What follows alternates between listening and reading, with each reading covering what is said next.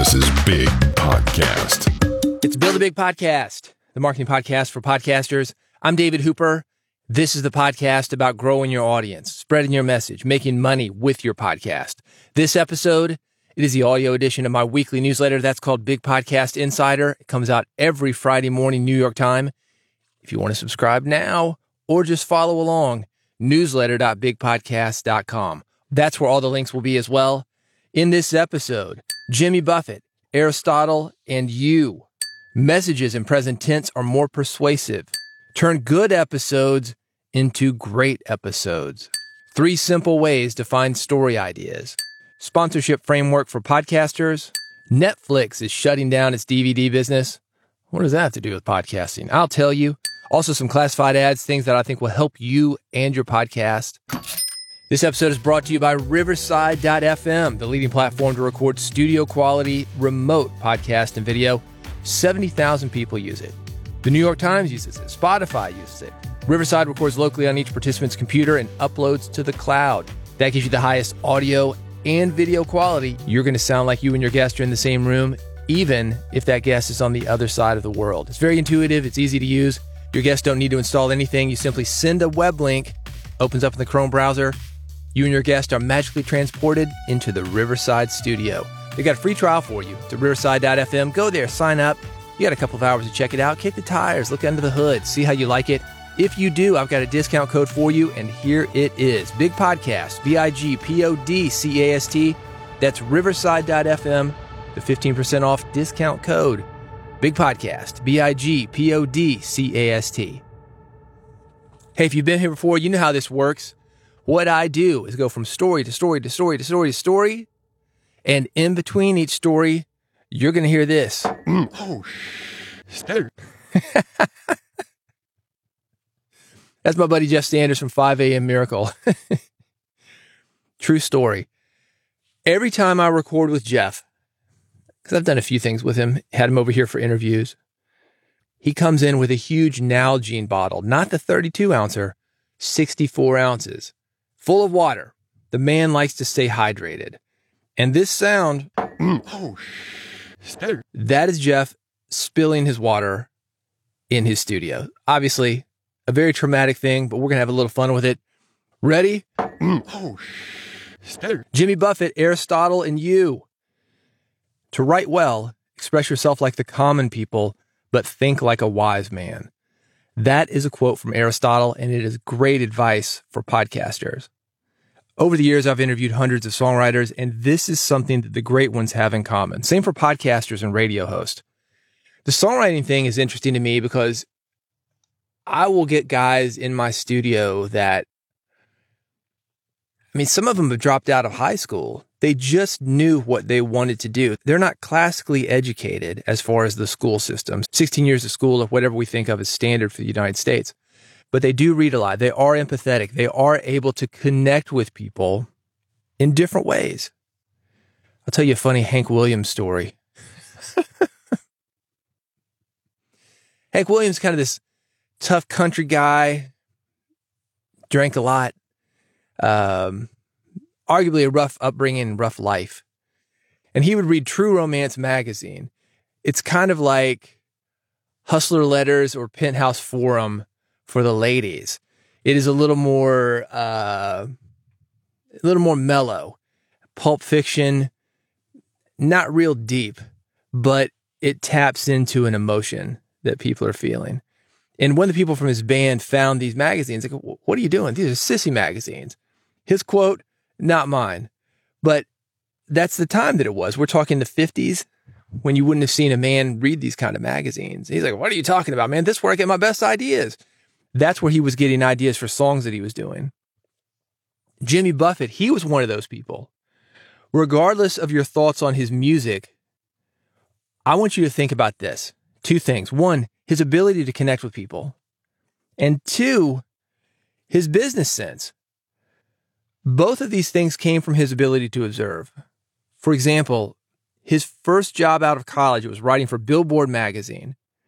And realizing that most of the musicians he was writing about were broke, when he went full time as a musician, he started to diversify his income. For example, bought his own tour buses. And when he wasn't touring, he would rent them out to other artists. A tour bus right now costs about $1,000 a day to keep on the road. That's the driver, that's fuel, that's rental. Not cheap. And you can see how being on the receiving end of some of that money, that's not a bad income stream. That's exactly what Jimmy Buffett saw. That's exactly what he did. Of course, we've all seen the various Margaritaville licensing deals from the chain of restaurants, club and resorts. There's a line of blenders. There's a branded radio station on Sirius XM. The man understood the value of branded merchandise and also building something around a community. When you've got both of those, that is a lot of money. That's a lot of loyalty. Jimmy Buffett had 30 albums. If you went to a Jimmy Buffett show and those were the true fans, or were they? I don't know. I don't know that all those people were buying all of the albums. They were going to the shows, they were experiencing the community. Again, it goes back to that. They're experiencing the merchandise. So they're all in Jimmy Buffett tees. They're bringing in their own sand. I mean, these guys took concert going to a new level. But were they really there for him or were they really there for the community? That is something for us to think about with our podcast. Speaking of that community, Jimmy never put himself on the Jumbotron screens when he played live. You know, you go to a concert these days, you don't just watch the guy. You're watching the guy on a big screen, either behind the stage or to the side of the stage. Jimmy would never put himself on that screen. It was always the people in the audience. He made it about the community. And something else he did, or didn't do in this case, speaking of the community, during his time at Billboard, this is a great rule to follow for podcasters, by the way. He was reviewing shows, he was reviewing albums, and he would never, ever, ever give anybody a bad review because he knew how hard it was to get up on stage. There's a great quote with him talking about this. He says, Now there has to be something toxic that a review says, something that isn't all positive. But I would never do that because I knew how hard it was to get up on stage. That's a man who understands where people are coming from. His fans, the other musicians doing the same thing that he's doing. I mentioned me interviewing songwriters, and this is something that I've noticed. We have a section of my show. It's called Dave's Demo Derby. People from around the world, they send in demos, music, basically, demo tapes, and we review them. We take them out of the envelopes, we play them for the first time on the air, and we talk about them. For the listener, it's like being in the room in a music business office, a record label, a publisher, a music supervisor, somebody who would be listening to music and having a first impression. You are there for that first impression. One of the things that I've noticed about the more established artists that we get, the songwriters, the guys who are actually in the trenches, they do not criticize the music that we get. They don't. They are very respectful. The people who aren't respectful, some of the business guys, the guys who haven't actually done it. The label guys, the managers, they just haven't done it. They just can't connect to the musicians and the songwriters like other musicians and songwriters. Think about that with your podcast. Can you connect with the listeners that you have? If you can, you got a good thing going. More thoughts, newsletter.bigpodcast.com. Oh, Messages in present tense are more persuasive. I want you to compare these two comments about the same podcast episode. Number one, that podcast episode was great. Number two, that podcast episode is great. Reviews written in the present tense versus past tense were perceived as up to 26% more helpful. Radio hosts have known this for years. A good host always talks in present tense, and this is why. I've got an article. It's linked at newsletter.bigpodcast.com. Thomas McKinley says this. He says, number one, we perceive the past tense as saying something about a particular point in time, not a continuing activity. So it feels more subjective. Two, the present tense implies something current and more universal. It seems more certain. Number three, because we consider present tense more certain than the past tense, we find it more persuasive, useful, and helpful. Let me give you a way to do this in your podcast. If you are doing a promo, maybe for social media, maybe you've got an episode coming up that you're teasing on your current episode, a lot of people would say, We talked about blank, blank, blank, saying it like it's in the past, even though it hasn't been released. It's a future episode. Or we're going to talk about saying it's in the future. the way that this article suggests, keep in the present. We talk about. So if I've got an upcoming episode and I'm teasing it to you, I've got Grammar Girl on the next podcast and we talk about blank. That's better than we're going to talk about for a few reasons. One, because it sounds like you're a fortune teller or that's what your plans are. But we all know how plans work in the studio, even listeners. Your audience wants to experience this stuff with you. If you're a DJ playing music, for example, the audience is feeling that you're listening to that song with them, experiencing it with them, not that you're just saying, Hey, everybody, we got the new Jimmy Buffett track, and here it is. Plop that track in there. That was the new Jimmy Buffett track. What'd you think about it? Let me know at 737 Rock. The audience wants to think that you're in there with them. That's another reason this works for radio and podcasting. More thoughts and the link to the article, newsletter.bigpodcast.com. Mm. Oh, Turn good episodes into great episodes. There's a difference between a good conversation and a quality interview format podcast. We've all seen those guys at the party, and they've got great conversation skills. These guys are great at parties, and they usually are very interesting to engage with. They've been there, done that. Ha ha ha. Life of the party, man ups the energy. They take a boring room into something that you're glad that you're part of. But what helps somebody at a party is only going to get you so far when it comes to getting a great interview on tape. Great interviews have focus. Great interviews have purpose that goes beyond just hanging out, bringing the energy up, killing time. Great interviews have some discovery, but also an informed person guiding them. They're not random. Sometimes you'll see a beginner podcaster do a random interview. Oh, so tell me about yourself. Okay, okay, uh, all right. That's how they started out. And then they have crazy discovery. It's like an exploratory surgery. That's not how surgery works these days. And that's not how interviews should work these days. If you go in for brain surgery these days, you ever know anybody who's done that? My father's done this. Had a brain tumor. They knew exactly where this thing was, down to the millimeter. They're doing all these tests on him. They got these nodes on him. They knew exactly where they were going to go and they went there. Got this thing out. He's been great for the last 20 years. That's not how they used to do it. How they used to do it is like, man, get the knife. Yeah, all right, we're going in. Gonna see what's in there. They didn't know how to see behind that skull, man. And you get in there, you can mess things up. I mean, this was uh this was pretty harrowing. Even though they knew what they were doing, you got to disconnect the nerves and you got to make sure that everything is fine so you don't wake up paralyzed or deaf or whatever. I mean, there's a lot of stuff that can go wrong. And your interview, probably not that serious. Some of you think so. probably not that serious. If you mess it up, it's not a big deal. But you cannot recreate a moment. You cannot recreate first impressions. I talked about the demo derby. We would not have the same experience already having played that music and knowing what we're getting into than we would opening up those envelopes, popping a CD in the CD player. We would not have that same experience, that surprise, that delight doing that a second time when you already know what's coming. With that said, you kind of want to know where your interview is going. You want to do that background check. You want to have a pre interview. And when you have that pre interview, do it a few days beforehand. Let the person you're talking to forget that you've talked about this stuff ask other people that know the person that you're going to interview. Do your pre interviews with them. Tell me about this. What's the most exciting thing about working with this person? What's something that I need to know nobody ever asked about, but he would love to talk about? I had an interview like that recently. this guy's on quarantine, like a lot of us, for a little while. He was a musician, off the road. He's an Evel Knievel fan. And I was too, any Gen Xer. We grew up with these Evel Knievel stunt cycles. You'd wind it up, let it rip, and we'd do stuff like maybe cut a shoebox in half, make a ramp out of it, something like that. Anyway, there's apparently a whole group of people that are really, really, really into Evel Knievel and into these stunt cycles. And they're building huge wooden ramps. They're jumping over real cars, not just Hot Wheels.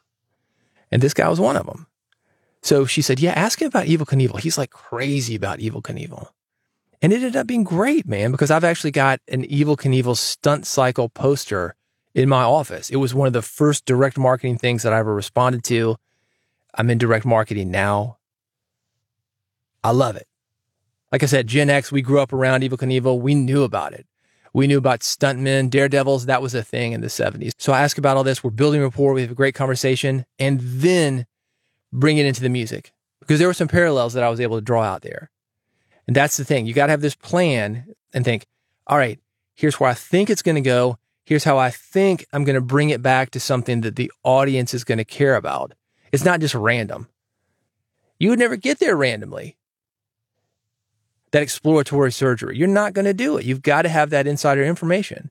And that's from either a pre-interview with the person ahead of time where you're just chilling out. Hey, man, that's the life of the party stuff. Hey, how you doing? All right, great. Hey, really excited about interviewing. I can't wait to get you in the studio. Can't wait to get you on a remote connection. Just want to introduce myself, just see how you're doing. If there's anything that you want to make sure that we talk about, let me know. See if I can work that in. That kind of thing. Just a chilled out, laid back interview. You're not going through every single question. You're not giving your questions in advance. You're not even giving the topics in advance. You might give a topic. Hey, I wanted to talk about your career. I know you've been on the road for 30 years. I'm going to dive into what that's like on this interview. You don't need to prepare because it's your life that we're talking about. But let me know if there's anything that you think that I might want to talk about that would be interesting for our listeners. It's that kind of thing. It's super laid back. I don't know why people are so worried about these pre interviews. They're so scared of them. Well, I couldn't ask for a pre interview. No, man, it's just hanging out. It's building rapport. It's building rapport. The point is, you need to harness all this stuff. Don't do it on the interview. Don't do it on tape. Harness it, man. If you want to create a great interview, you've got to harness it. I've got more thoughts. Newsletter.bigpodcast.com. Mm. Oh, better. Three simple ways to find story ideas. The next time you're struggling to come up with a new story or just need a push in a more creative direction, Sally Herships recommends to try one or more of these three things. One, be curious. Two, talk to people. Three, research. I'm going to give you quick thoughts on each. Obviously, doing research is helpful when it comes to your podcast. Beyond helping you to be factually correct with the information you share, the best reason to do research is the amount of story ideas that you open up to during that research. I'm not sure if I've ever done a pre interview where I didn't walk away with a possible new direction, such as adult men playing with Evel Knievel toys. but it was a moment, man. And we got into all sorts of stuff. He's like, Yeah, dude, Sammy Hagar saw the video and shared it. I said, What? Okay, let's talk about that. I mean, where else are you going to get these things if you don't have a casual conversation? If everybody's stiff, if everybody's in that radio mode, no, that's not a great podcast. That might be great for morning radio Hey, everybody, welcome. We're going to have Sally on the air and she's going to crack an egg on her head and it's going to be hilarious. Plus, traffic on the fives and 35s. That's coming up. Yeah. All right. We've all heard that. People who come into you, they're not there for that. They're there for something different. And you go in a different place and you go in a deeper place when you do your research. And obviously, being curious, that is a great asset to have during interviews is also something that will help you in your day to day life. So let's talk about that. Always ask questions. More specifically, always question things. Why is this that way? Tell me more about yourself. Are you having a good day? I don't know. Ask questions. Get in the habit of that. Oh, is that an Apple Watch? Oh, do you like it? Have conversations, man. You're going to meet people and you never know who you're going to strike up a conversation with. But also, you're going to learn things that you didn't know. Let me tell you about striking up a conversation with somebody. I'm in the chiropractor's office. It's been a few years ago. I don't know why I started talking to this lady. I don't remember. But what I do remember, speaking of Hank Williams, let's do that callback from the first segment. This is his granddaughter and I'm sitting next to her in the chiropractor's office. She owns a clothing store in Nashville. Well, we've got a connection there. She's also involved in music. We got a connection there. You see, that's how these things work. I was never going in there thinking, oh, I'm just going to have a conversation with some random lady in the waiting room and she's going to end up being a guest. But it happens and it's happened more than once. It happens to me all the time because I strike up conversations with people. Now, sometimes it's going to get a little weird. Sometimes people don't want to talk to you. Well, okay. Read the room, man. Know when to shut up. But in general, I find that people are more open to talking than not. People are thrilled somebody cares about them, man. Thrilled because people are ignoring them. People are in their own world. People are on headphones and people have their heads in screens. They are dying for human connection. We are the most connected that we have ever been in this world, yet people are dying for human connection. You can be that person. You're going to learn a lot and you're going to open up yourself to new guests. You're going to be able to connect the dots, have this conversation help with this interview, even if the two aren't completely related, two completely random people. But you're going to start to be able to put these things together. You're going to be a great host because of it and a great interviewer because of it. I can't tell you how many interviews that I have set up simply from talking to people. And big interviews, not just random people. I mean, there's celebrities and people that are very successful all around you. You would have no idea. No idea because they look like normal people in the real world. I held the door open for a guy the other day. This is at a mailbox, etc. Uh, pardon me, a UPS store. he had a ton of boxes. I said, let me get this door for you. Okay, cool. Started talking to him and I recognized him. I don't think he recognized me. he had no reason to recognize me.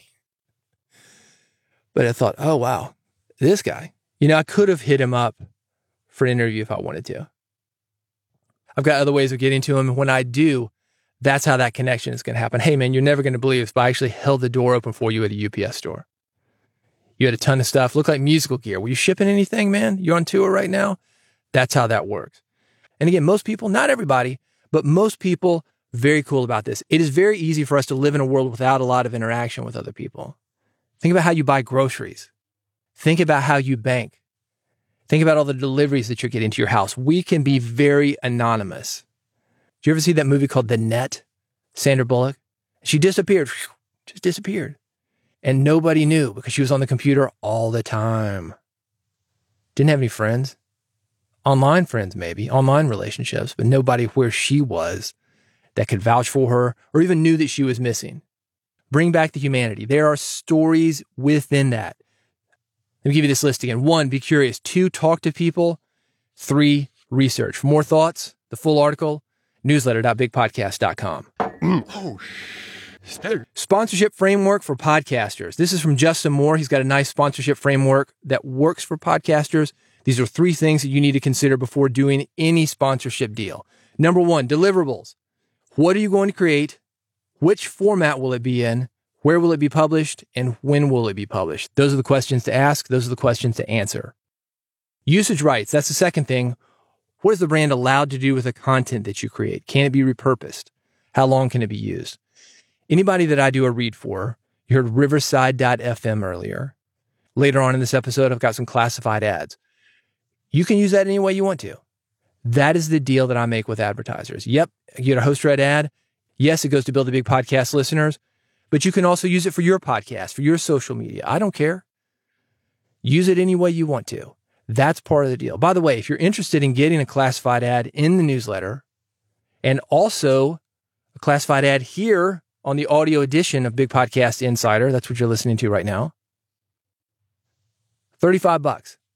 That's what it costs for an independent newsletter.bigpodcast.com for more information about that. Let's go to that third thing exclusivity. If you do a deal with one brand, will you still be able to work with another similar brand? Riverside.fm, this is a good example. There are many competitors for that software, many similar brands. Can I work with them? Yeah, I can. Would I? Mm, probably not. Probably not one thing after the other, because then it's confusing to you. And I'm thinking about that when I take on advertising clients if I've got software A and software B and they're very similar and I'm advertising both, you're like, oh, what do I do? Don't know which decision to make. It's not good for the advertiser. It's not good for you. It confuses things. Now you could say, well, David, it's good for you because you could double your ads.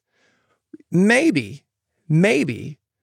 But what I'm trying to do is have something that's good for you, listeners. I'm trying to have you have a good experience. That's why more people listen to this podcast than so many other podcasts. You've got a good experience. I'm not trying to confuse you. Yeah, I can make a few hundred, a few thousand bucks here and there, but is it good for the long run? Probably not. So do consider that. Exclusivity, that's a big one. So number one, deliverables, two, usage rights, three, exclusivity. The big takeaway here, and this works for any job that you do for somebody else, is to get clear on what you will do and what you won't do. Put it in writing.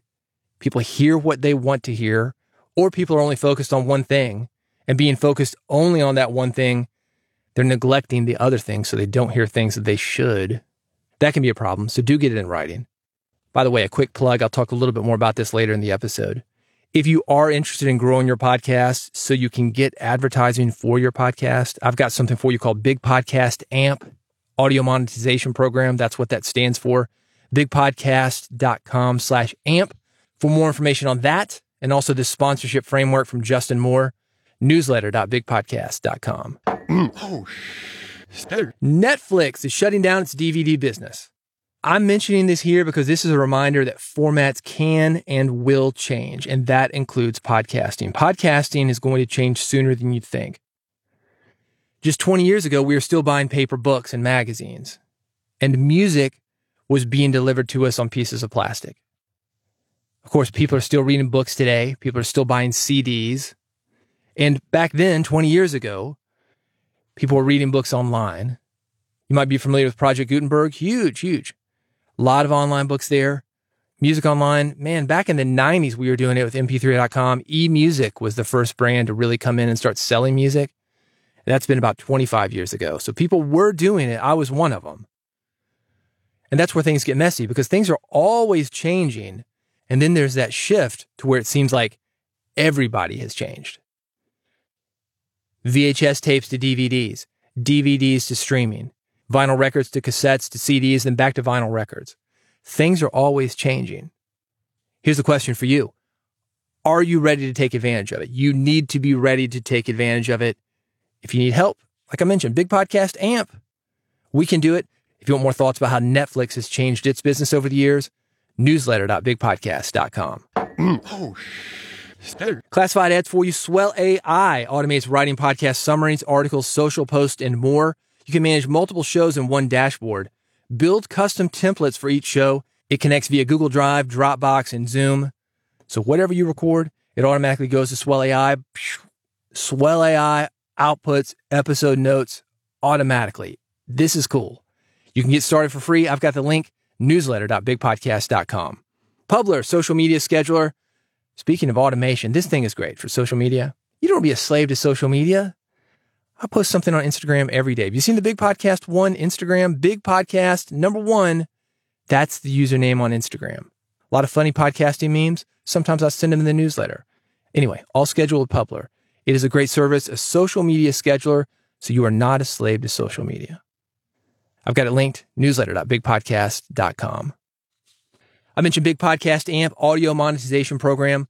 When you are ready, this is how I can help you even more. This is a personal coaching program designed to help you do three things. One, grow your podcast audience. Two, get more people talking about your podcast. And three, make more money with your podcast. Even if you think, oh man, I don't need money. I'm doing it for the fans. If just one person listens to me, then it's all worth it. All right, cool, man. But money is going to help you reach that one person. Money is going to help you produce your podcast. Money is going to help you buy those mics, the compressors, the limiters, the interfaces with all those flashy lights that you like to buy. That's why I mentioned money. It makes it possible for you to do everything else that you want to do with your podcast. And if you're interested in getting more money, more listeners, more authority, more impact, more, more, more of the good things that can come from podcasting, I can help you. It's called Big Podcast AMP Audio Monetization Program. You can go there directly at bigpodcast.com slash AMP, or if you want more details, more thoughts, newsletter.bigpodcast.com. Thank you for listening to Build a Big Podcast. If you want to make sure that you never miss an episode, you don't want that. No, you don't. So do this. Bigpodcast.com slash subscribe. That will get you to the subscription page. I've got three links for you. One for iPhone, one for Android, one is an RSS feed. I've got a QR code there for you. You like this QR codes? Scan it. You'll be able to instantly subscribe to Build a Big Podcast from your smartphone. Everything is linked. I've got it all at bigpodcast.com slash subscribe. Do you not have a subscription page? What? What? Steal mine. Bigpodcast.com slash subscribe. Steal it, man. Take it. Take the graphics. Take the copy. Do it. Bigpodcast.com slash subscribe. And do it now before you forget. Bigpodcast.com slash subscribe. Thank you for listening to Build a Big Podcast. I will see you on the next episode.